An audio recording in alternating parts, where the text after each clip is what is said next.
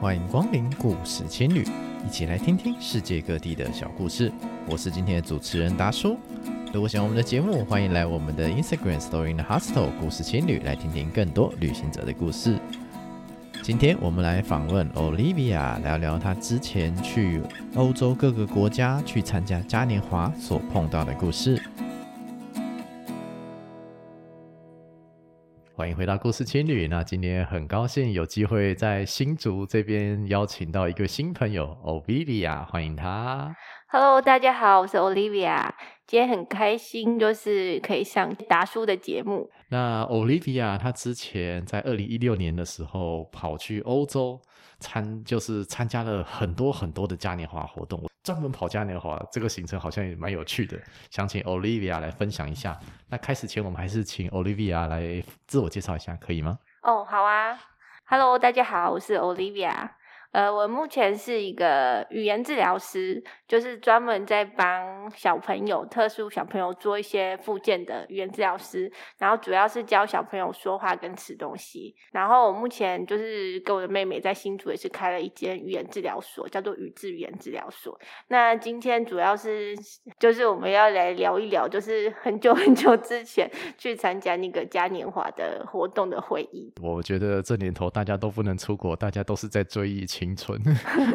而且特别是讲嘉年华活动，感觉就是很快乐啊，很 happy 啊。不过我相信中间一定也发生很多事情啊。那能不能倒回去，就是你跟你妹一起出国，那当时是什么原因什么动机想要这么做？因为其实我本身是一个很喜欢往外跑的人，可是无奈就是每个人都要去工作，然后工作到一定时间或是一定程度之后，难免会有一些就是工作倦怠。然后我其实那一次去嘉年华的时候是我第二次工作倦怠，第一次工作倦怠也是就是把原本的工作停下来，然后可是因为那一段空白时间就比较不太珍惜，所以休息了好几个月，可是都就每天都待在家里吃饱睡睡饱吃这样，然后有一点浪费。然后所以第二次有这个工作的中间休息的时候呢，我就决定哈，我一定要好好的干一票、嗯、对，然后所以这个嘉年华的活动就出现了这样。是在这之前有参加过任何嘉年华的活动吗？呃，嘉年华是没有，可是在之前的话我是有去日本参加他们一个叫做葵祭的祭典、嗯、然后那时候是刚好就是我去日本那时候，因为其实日本老实说就是也算是一个蛮城市的国家，然后呃，他要就是刚好那时候日期就是刚好有对上那个葵祭，然后就是一个他们呃类似回忆传统，就是呃我也不知道是他们什么年代，就是类似骑马射箭的那个年代，然后他们就是有一个类似我们的可能类似大甲妈的这个活动，然后就会有一些人穿一些古装，然后在路上游行这样、嗯、对，然后所以我对这个印象就很深刻，然后就会讲说哎、欸，就是如果去其他城市的话，然后有可以穿插一些这些比较有文化气息的活动的话，那会感觉比较有趣。后疫情时代大家都在想念群聚的乐趣对对，没有错。对，那你妹就等于是友情赞助陪你一起去这样子吗？哦，其实我也是一个非常严重的路痴、okay. 所以在就虽然我住新竹市很久了，然后可是在新竹的时候还是会迷路，所以我就是那时候想去的时候我就想到一定要拉一个人，然后把我认路，不然我可能会在那边就是哪里都没办法去这样子没关系，人人贵自知嘛就是 teamwork 啊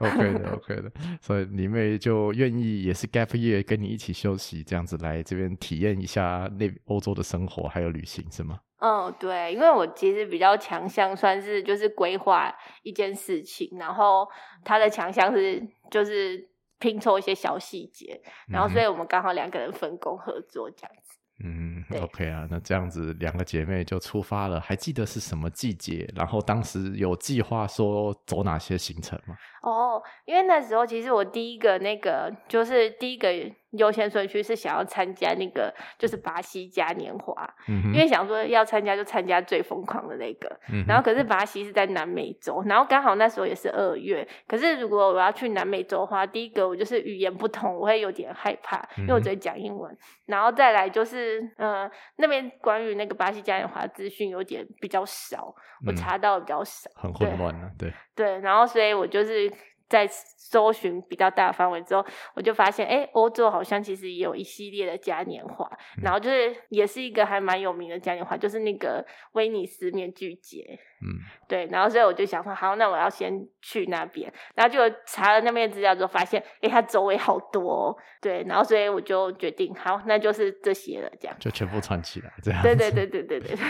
对对，因为其实 Olivia 有给我她的那个网址，我看了一下，哇，十几个嘉年华。 你, 短 你, 这你是花了多少时间跑这些嘉年华？哦，其实因为他们那个嘉年华好像是跟他们那个天主教宗教有关系这样、嗯、就是他们算是那些嘉年华就是在一系列复活节前然后就是庆祝的日子这样子，然后算是他们天主教的斋戒月，所以他们其实嘉年华都集中在那几个那一小段时段，大概四十天左右，所以我大概去了欧洲大概去三个月，然后埃及一个月这样子。嗯哼，对，然后嘉年华是大概集中就是在那一两个月。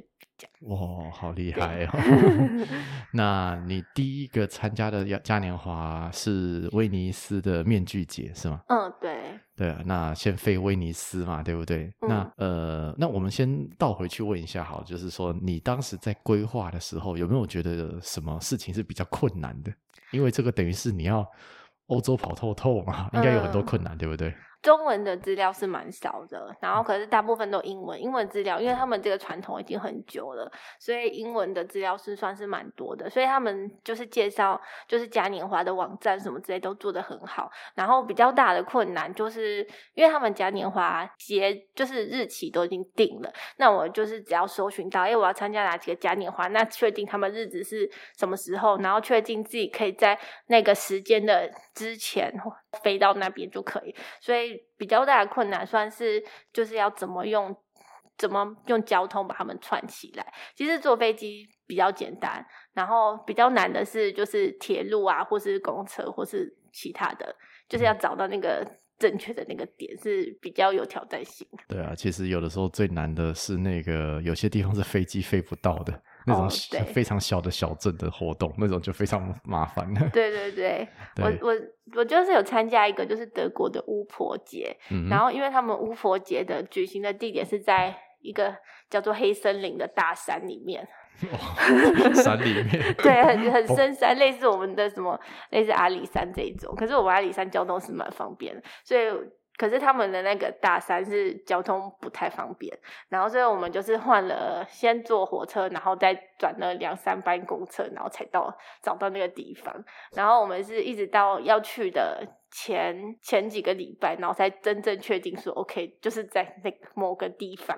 就是到一个山里的小镇这样子，然后就会有一些人就是戴巫婆面具，然后在那边也是庆祝狂欢唱歌什么的。还记得到那个深山之后你会觉得在里面那么深山的地方要办这个活动人会很多吗？其实人蛮少的、哦、可是就是体验嘛，对，然后觉得自己还蛮厉害，竟然可以就是莫名其妙就到这个深山这样，然后既然还有别人也会参加，搞不好你们是第一对台湾人到那边旅行的。这哎、欸，可是那边有大陆人欸。嗯哼，哦，对，可以啦，他们也蛮厉害的。真的，其实就是能不能找到资讯，能不能收集那些资讯，然后最后能不能克服那些恐惧，然后到那个地方。哦，对，对啊，那是一个很不容易的事情。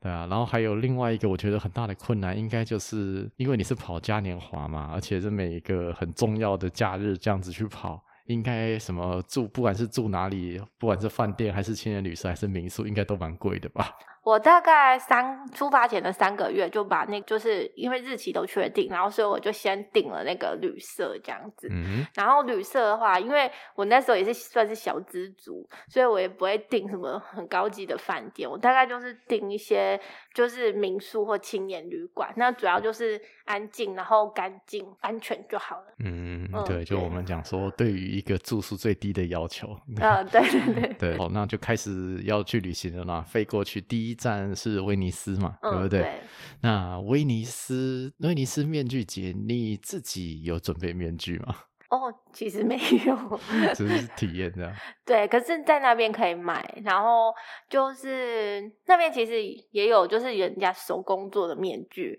嗯、然后那个是比较贵，然后我们是买比较简易版的。嗯，我有遇到一些那有有跟一个阿姨，哎，忘记是什么，也是欧洲国家阿姨聊天，她好像就是她每年都会参加那个活动，然后她每年都会花大概一年的时间来准备她的那个服装。这么厉害？对，然后我刚好那一年去的时候，她是打扮一个中世纪的那个就是贵族女神这样子、嗯、对，然后就哦，好厉害哦人家 cosplay 非常的认真啊对，他们整个岛就是大家都在 cosplay 这样，这也不错啊、嗯、对啊，威尼斯面具节我印象中是早期那个就是因为贫富差距的关系嘛，所以大家就是有钱人跟穷人就没有办法混在一起生活，那面具节当天就是大家都戴起面具，所以也不知道你到底是穷还是富，大家可以很一起平安喜乐的一起享受生活，一起玩乐这样子、哦、那个有一个象征意义在啦，不过现在我觉得好像观光价值居多了对啊，对，那你在参加威尼斯面具节的时候有没有发生什么 很, 很有那个很有印象的事情？我如果是说就是大家 cosplay 打扮的话，除了那个中世纪的贵族之外，然后因为中世纪的贵族很多就是除了在那个白天会在外面走动假装自己是贵族之外，他们晚上的时候就会移到那个他们比较古老的那个咖啡厅里面、嗯、然后那个是要预定才可以进去，然后从窗外看看进去就很像就是回到那个十七十八世纪，然后大家在那边就是贵族在那边聚会这样子、哦、对，然后比较有趣的是除了就是那些中世纪的装扮，然后有些我觉得有些人的创意真的是还蛮厉害的，比如说有些人我有看到一个就是把自己装扮成狗，然后然后然后就是叫他的朋友牵他，然后就是他 cosplay 一只狗这样子这个人压力应该蛮大的然后还有就是有人 cosplay 外星人啊什么一大堆、嗯、外星人参加面具节可以的，蛮挑战就是大家的那个想象力对，这个不只是挑战大家的想象力，也是挑战自己的实力啊对、欸、那你后来又继续往前后来又继续往前到哪些地方呢？我后来就飞去那个意大利的旁边的法国，然后我后来去那个法国的那个蒙顿柠檬节、嗯、然后它就有点像它就是那边盛产就算是南法蔚蓝海岸那边，然后盛产很多柠檬、嗯、然后他们就会用柠檬然后做成超级大的花车然后在那边游行这样等, 等一下我这因为我有看到照片，我觉得那个真的、呃有点难想象，他是说一个花车上面然后贴满了柠檬，那概念是这样嘛 对, 对不对 对, 对，而且重点是那个花车可能四五层楼高的样子呃，就是很大，就是有点像那个迪士尼就是结束的时候不是会有一些花车游行嘛？对对 对, 对，然后就是用那个柠檬堆成那个迪士尼的花车，然后一台一台就是在那个大马路前面这样开过，然后大家就会觉得很开心这样那个 我, 我想问一下那个会不会臭掉还是有什么味道？哎，没有，因为它好像这个活动也才持续可能就是最多一两个礼拜而已、嗯、对，然后所以柠檬应该还好，应该就是还还没有臭掉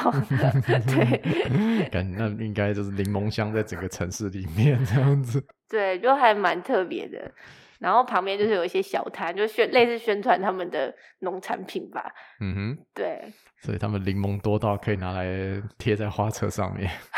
对，而且是摆成立体的图案那大家有什么特别的服装或者什么饮食吗？你比较特别的哦、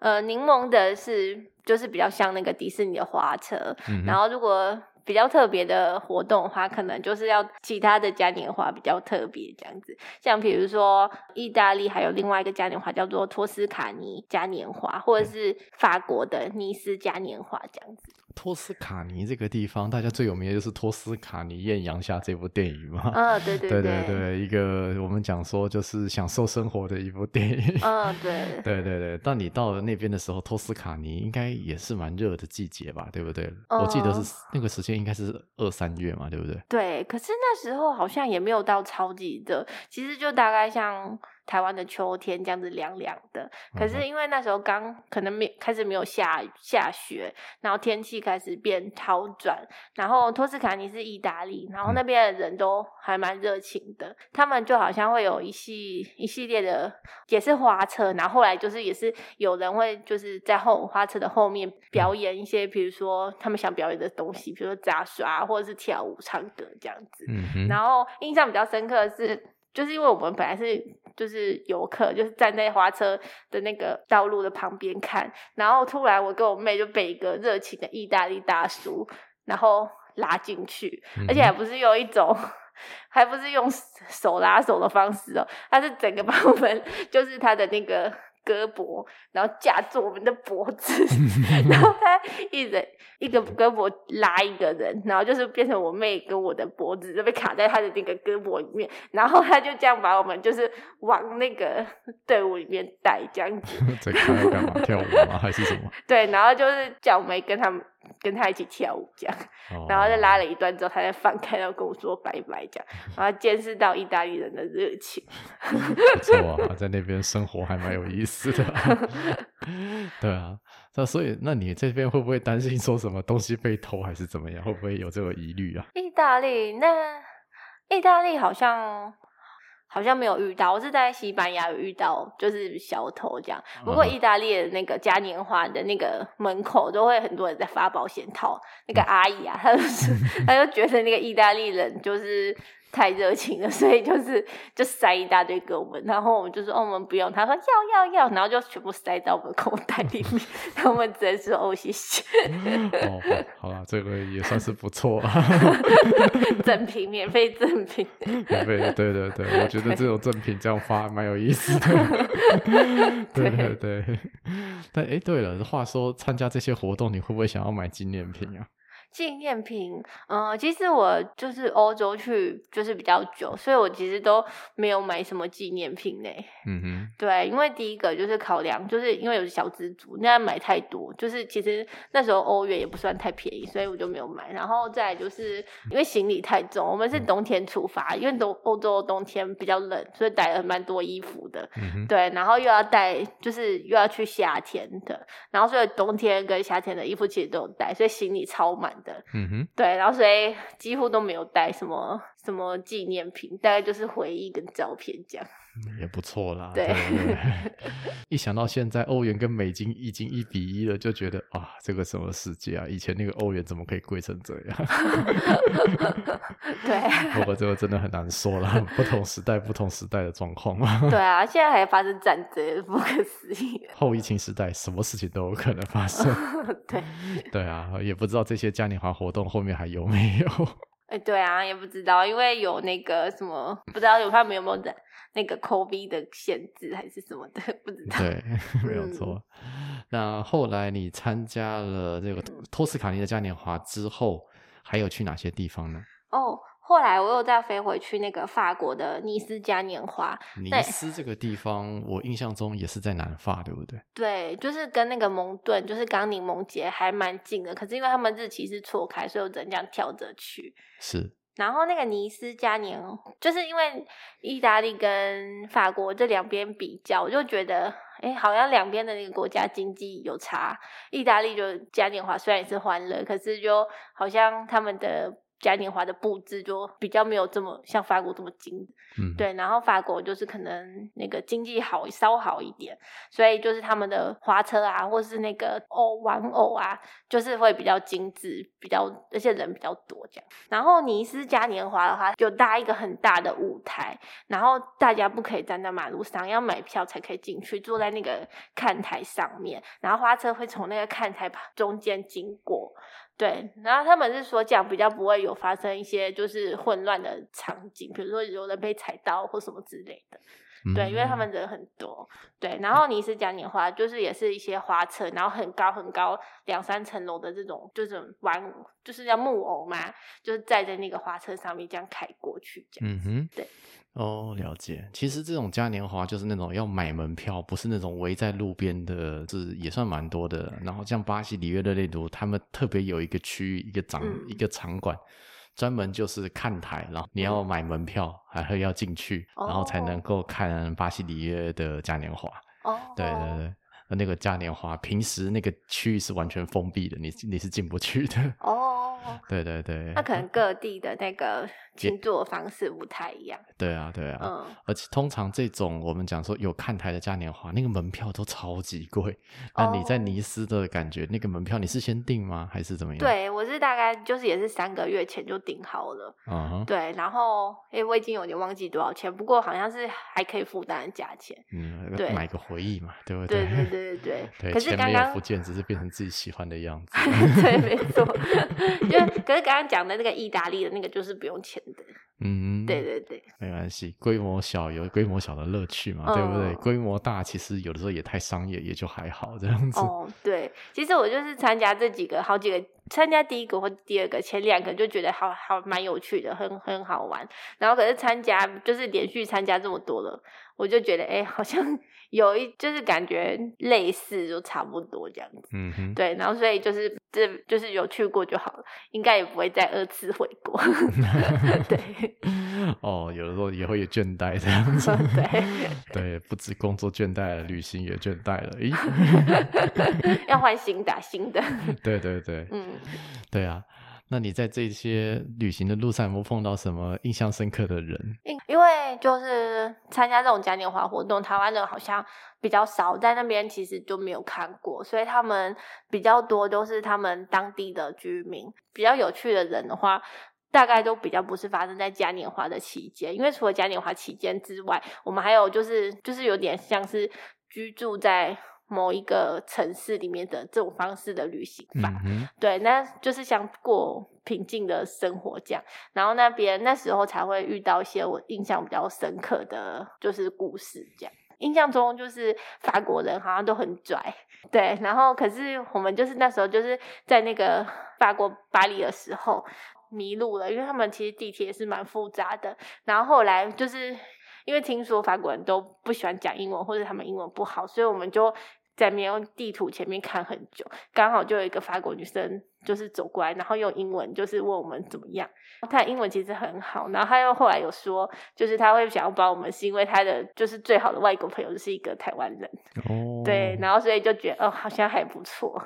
对，然后就是这是第一次颠覆我对法国的印象，那个城市的印象好像就是跟原本想象中差蛮多的。对，嗯，然后第二个颠覆我就是其实听说就是后来就是搭那个法国的地铁，然后搭到一半突然停下来，然后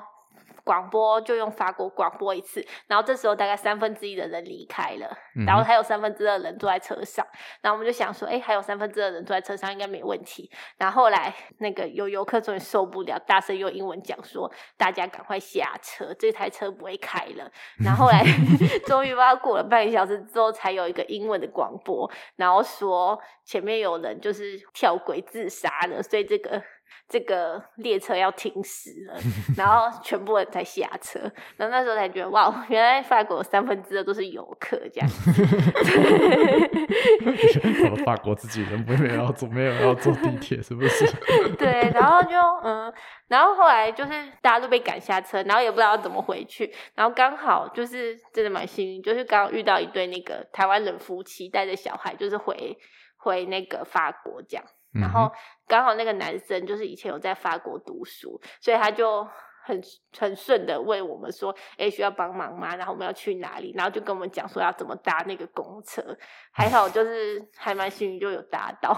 不然也不知道要怎么回去那边。人在外面要靠各路的帮忙。对，然后第三个就是令我很非常印象非常深刻，就是因为巴黎嘛，大家都觉得好像就是很光鲜亮丽这样，然后我们那一天好像是比较早，大概五六点的时候就是走在那个他们的马路上，然后突然就是旁边就是有停台敞篷的宾士，然后里面坐了一个蛮帅的三十几岁的男生，然后穿西装这样子，然后因为我们就听说法国治安不是很好，然后不要乱理陌生人搭讪，然后可能他们就他就跟我们讲 hello hello 讲，然后我们就没有理他，就直接就是经过他，然后后来呢他终于大叫说你可以帮我吗这样子，嗯哼，然后我就马上转头回去，然后问他说，哎 Can I help you？ 然后呢他就说，对，麻烦你帮我把那个我我的轮椅从我的后车厢拿出来给我好吗？嗯、然后我就很震惊，因为就是他是一个很帅的，你就是三十几岁的法国男生，而且还穿西装，看起来很体面这样。然后他竟然叫我帮他拿轮椅，然后可是后来还是帮他拿了，然后结果发现他下车之后，才发现他其实是就是双脚不能动的人。嗯哼。然后他后来有就是跟我们谢谢这样，然后我那时候就觉得蛮惊讶的，就觉得哦，原来就是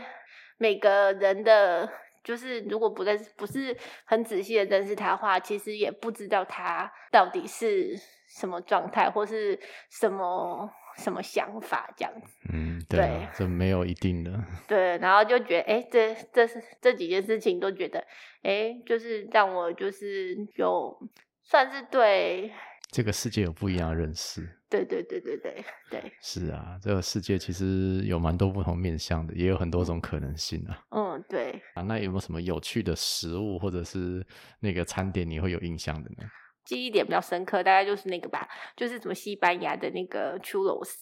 就是他们叫西班牙油条，就吉拿棒。哦，然后像那个我们那个台湾的微秀影城不是有卖吉拿棒，可是就是细细的那种，嗯，可是真正的那个西班牙的那个吉拿棒有很多种，有细的有粗的，然后有圆形的像甜甜圈的样子，然后有一个一个球状的，嗯，对，然后我吃的是那个粗的，然后他们是沾那个巧克力酱，哦，所以就哎好，还蛮特别的，在台湾没吃过这样，这样超级罪恶的东西所以后来就跑去西班牙是吗？嗯，对，有西班牙的那个嘉年华是那个瓦伦西亚的火节。嗯哼，火节那是什么样的活动啊？嗯，就是也是有，他们跟刚刚讲的嘉年华不太一样，他们的没有滑车，他们是造一个很高的木偶，好几个，大概可能在那个瓦伦西亚的那个市中心那边，大概造了十个十几个巨型的木偶，大概两三层楼高这样子，嗯，然后在他们的马路中间放着，可是也不是超什么八线道那种大马路，大概就最多四线道而已，然后其实旁边都还有高楼，然后他们就会到大概十二晚上十二点的时候放一把火，然后把那个木偶全部烧掉。对，就是很震撼，怎么会就是有人在，就第一次就是看到有人在城市中间放火这样对，木偶节这种放放一把火在城市里面烧木偶对，这西班牙人到底在想什么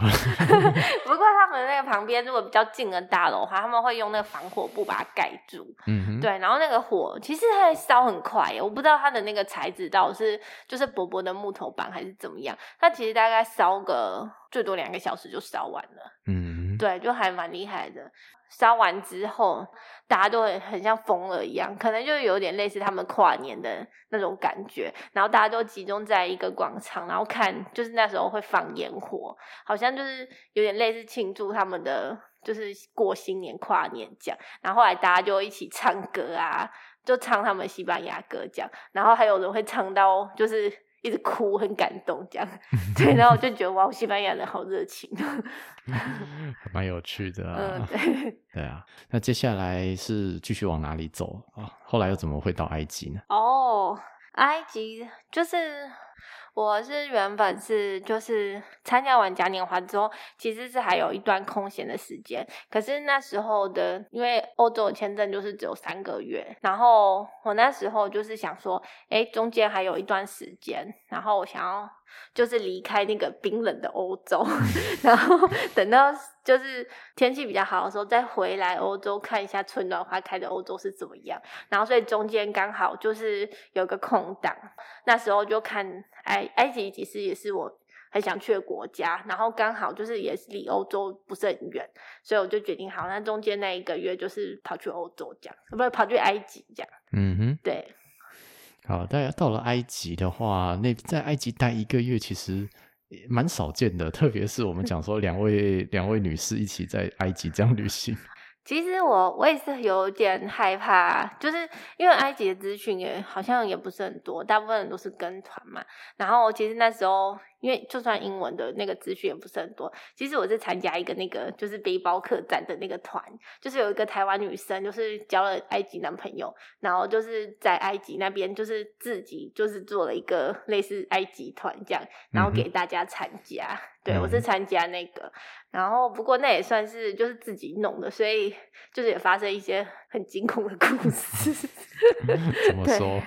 嗯、呃，就是因为我我自己觉得啊，就是我自己觉得可能中国大陆有些农村已经就是比较落后了，对，然后我大概就想说好、啊、埃及可能就跟他差不多，最多什么厕所没有门啊，或者到处都是什么乱七八糟的，那我还可以接受，就是乡下总乡下嘛。然后可是埃及就又颠覆了我，我对就是你人生的下限再次下修了。对，没错。对，等你到了印度你就知道了。好，好期待。好了，没有。OK， 然后你在埃及是发生什么事情？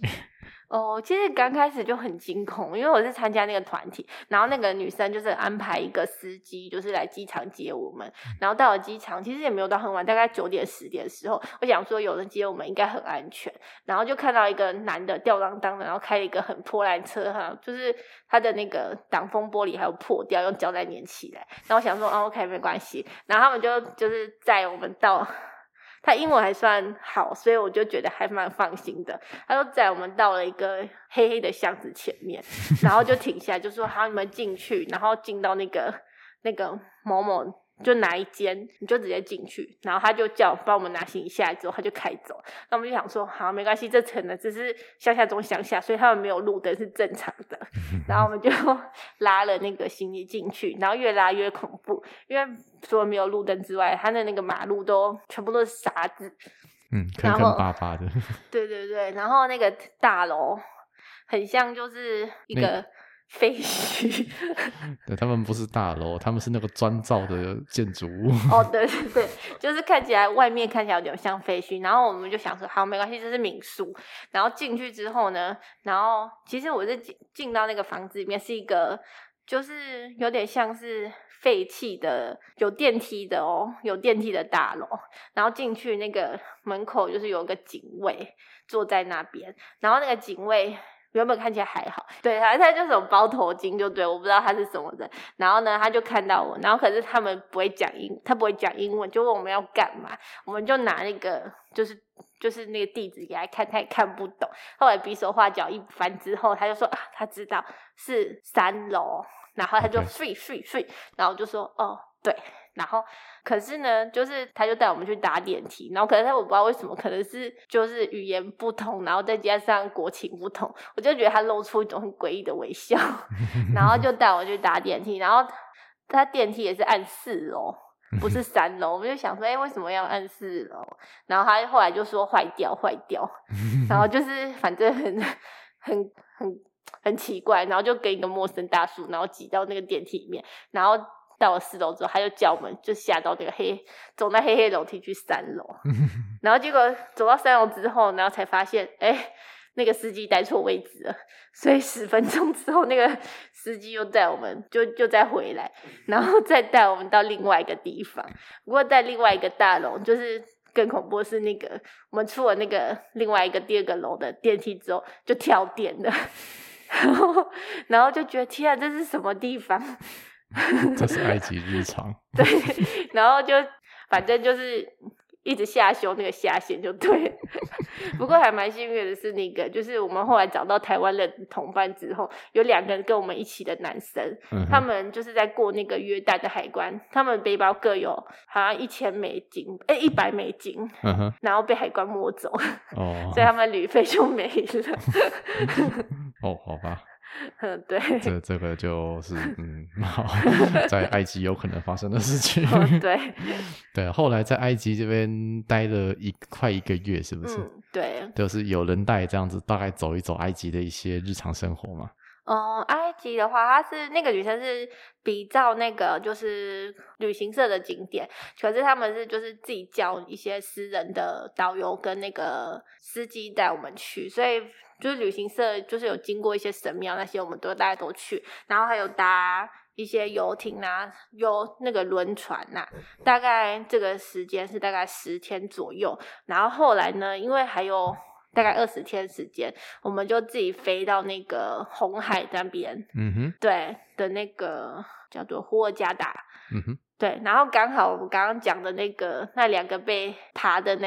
被海关爬潜的那两个男生，他们也是要去那边潜水，嗯，所以我们四个人就一起去。不过他们因为是上上班的关系，他们就先走。然后后来我就跟我妹就是就继续住在那个胡尔加达，然后等到时间到之后再回欧洲这样子。Oh, OK， 在在埃及这段时间也有参加一些活动，对不对？嗯、呃，埃及它的活动我我是觉得比较少一点，就是那个什么，他们也是有一什么叫做春之祭的，可是他们的春之祭就大概是类似就是好友聚餐这样子。OK， 对，他们比较没有像那个欧洲的庆典这么盛大的活动。嗯哼，对。不过我们那时候就。就是算是有看到一点点他们的那个婚礼的片段。嗯哼，埃及的婚礼应该蛮有趣的哦，是蛮有趣，就是搭一个小小的舞台，然后他亲朋好友，然后或是有认识或不认识的人都会在下面看，然后就会有人就是在那边唱歌啊，我也搞不清楚那个是是不是明星啦，不过就是会有一些人大概就是在上面唱歌跳舞这样子。嗯，对，蛮有趣的。后来又到欧洲，又继续待了多久啊？是为了什么活动回回到欧洲？哦，因为那时候我是想说，就是那时候第一个想看春暖花开欧洲嘛，然后再来就是刚好那时候维也纳会有一些音乐季这样子，嗯，然后我们也是就是有参加他们的就是一些听听他们的类似歌剧或是音乐演奏会这样子。对，然后比较特别的是，其实他们欧洲人就是还蛮注重这些音乐会，像台湾人的话就可能就是不要穿拖鞋，或是就是不要穿拖鞋或凉鞋就就去看了，可是他们欧洲人是会很正式的，比如说穿一些西装或小洋装去这样子。嗯，那还好我有准备才进得去。真的，那行李箱里面什么都会准备好各种给洗那个是一个音乐嘉年华是不是？嗯，不算是，因为他们他们就是会有几个比较大的那个音乐厅，嗯，然后他们就是就是刚开始大概四月的时候四五月的时候，他们会有一系列的那个就是音乐会发表，他们会有一些节目单这样子，然后就是要事先上网或是在当地买票，因为他们因为维也纳或是就是那些地方就是以那个音乐著称嘛，那所以就是他们的那些表演都会其实在那个那段时间就会很密集这样，然后观光客也会很多，就是算是他们庆祝就是天气变好的一种方式这样对也不错啊，天气变好就办，嗯，就一直就在这边表演音乐，超棒的。嗯，对。那你觉得在维也纳听音乐跟在台湾听音乐有什么差别？你觉得？哦，欸，其实我我我不是音乐专长，所以我我不知道谁的境界比较高，可是我是觉得那种一种气氛就是差蛮多，嗯，像台湾的话就是可能我们去听一些歌舞剧啊或者音乐会啊或者话剧，可能大家就是保持一种纯欣赏的，就是大家可能就穿得比较普通，然后就是以一种比较休闲的方式去欣赏，然后可是在欧洲他们其实算是一种比较正式的活动，然后他们就是除了会穿西装或者小洋装高跟鞋去之外，然后他们还会就是特别研究那个就是音乐的曲目或是是谁表演的，嗯，其实他们都就是会特别去看那个就是表演者，然后会会比较重视这一块。那台湾的话就是可能比较休闲的方式在欣赏，那可能欧洲的话就是有一种仪式感这样。哦，对，就是我我自己觉得这是我这两个地方的差别。他们不只是在欣赏，甚至是在研究了。嗯，对，然后他们也很沉浸在那个里面，像比如说我不知道，我我的话我就是呃，我自己觉得我跟我朋友如果在台湾看一些音乐会或演奏会，因为我们都是业余的，所以大概就只是听完之后就觉得哦好像感觉还不错，可是出了那个地方就就忘记了这样。然后他们那边的人好像我自己觉得好像就是又比较沉浸在那个氛围当中，然后出来之后就是还是就是会就是一直讨论说就是那边就是表演的怎么样，就是类似这种。对，这还蛮有趣的、啊嗯、那你这一段旅行嘛，就是前后加起来就是差不多四五四到五个月差不多了、嗯、对不对？差不多四个月。对对对对。那你这个四个月的旅行对你自己啊，就是回到台湾之后有没有什么新的启发或想法？就是 gap year 算是结束了吗、哦、还是有什么新的想法呢？哦，其实我刚开始去的时候是一种逃避的心态，因为我听有些人说旅行就是一种人生的逃避，如果他一直旅行的话、嗯、就好像就好像就是不敢面对现实这样。然后其实我对这个说法也不不觉得是真的，也不觉得是假的。然后可是那时候、啊、对, 对，那时候我是没有这种想法。可是后来就是因为我原本是要离职，然后后来就是去这个旅行之前，然后跟我医生讲说要离职，然后他后来希望我留职停薪，所以我后来又回到原来的那个医院，然后就是回回去，因为已经离开一段时间，然后回去之后又跟大家一起就是开会啊、发呆啊、吃便当啊什么的，我就突然觉得还有呃有一种跳脱，就是原本这个这个 routine 的感觉，就觉得哎，我那我为什么花这么多时间，就是在跟大家一样。就是做有点好像也不算没意义，可是有点浪费时间的活动这样子。应该说就觉得好像人生不应该只有这样子。对对对，然后所以就是从那一刻就是我就觉得哎、欸，好像有点觉醒了，然后就觉得哎、欸，那我不想要再过一样的生活。可是我是觉得说生活可能还是要有一些就是既定的行程，然后才可以慢慢的堆积嘛、嗯、那我就是就之后我就期望自己就是虽然在堆积的同时要就是保持有其他弹性的选项。这就是我回来旅行之后就是我自己觉得最大的收获这样。嗯，就是当你就是呃，从跳脱了一个 routine 的生活，然后去挑战了一个可能一般人觉得有点不太可不可思议的事情之后，再回到这种 routine 的生活，就会觉得其实自己的能力比绝对可以做得更好，就会去更有勇气去做自己吧。这是我自己环球旅行回来也有类似的感觉。哦、oh, 对对啊，嗯，这样也不错啊。 对, 对啊，那如果我们对于这种儿童语言治疗这方面有兴趣的话，可以怎么样联络你们呢？哦，就是上网搜寻语治语言治疗所，宇宙的语治疗治很好记，就是因为我们是语言治疗，所以就简称语治这样子。 OK， 对，好，那如果相关的连结我看看放在资讯栏下面，给各位听众做一个参考，如果有需求的话可以联络我们的 Olivia。 哦，好，谢谢。好，那今天非常谢谢 Olivia 精彩的分享，那希望今天的故事对大家来说也有一些小小的启发，在这边跟各位听众说声再见咯。好，谢谢你，拜拜。旅行会让人很向往，总觉得可以看到很多东西，但其实到最后会发现说，这些体验最后也只是生命中的一个过程，而真的会留在心中的，可能反而一开始并不是心中想要得到的东西。旅行中透过消费、啊、透过各种的体验，我们会得到许多的快乐，但是能够累积在心里，真的能够留在自己心中很久的东西，那些才是旅行过程中可以体验到的幸福。希望大家可以留一些小小的启发，祝福大家在人生的路上更有勇气，找回自信。这里是故事青旅，我们下一期节目再见，拜拜。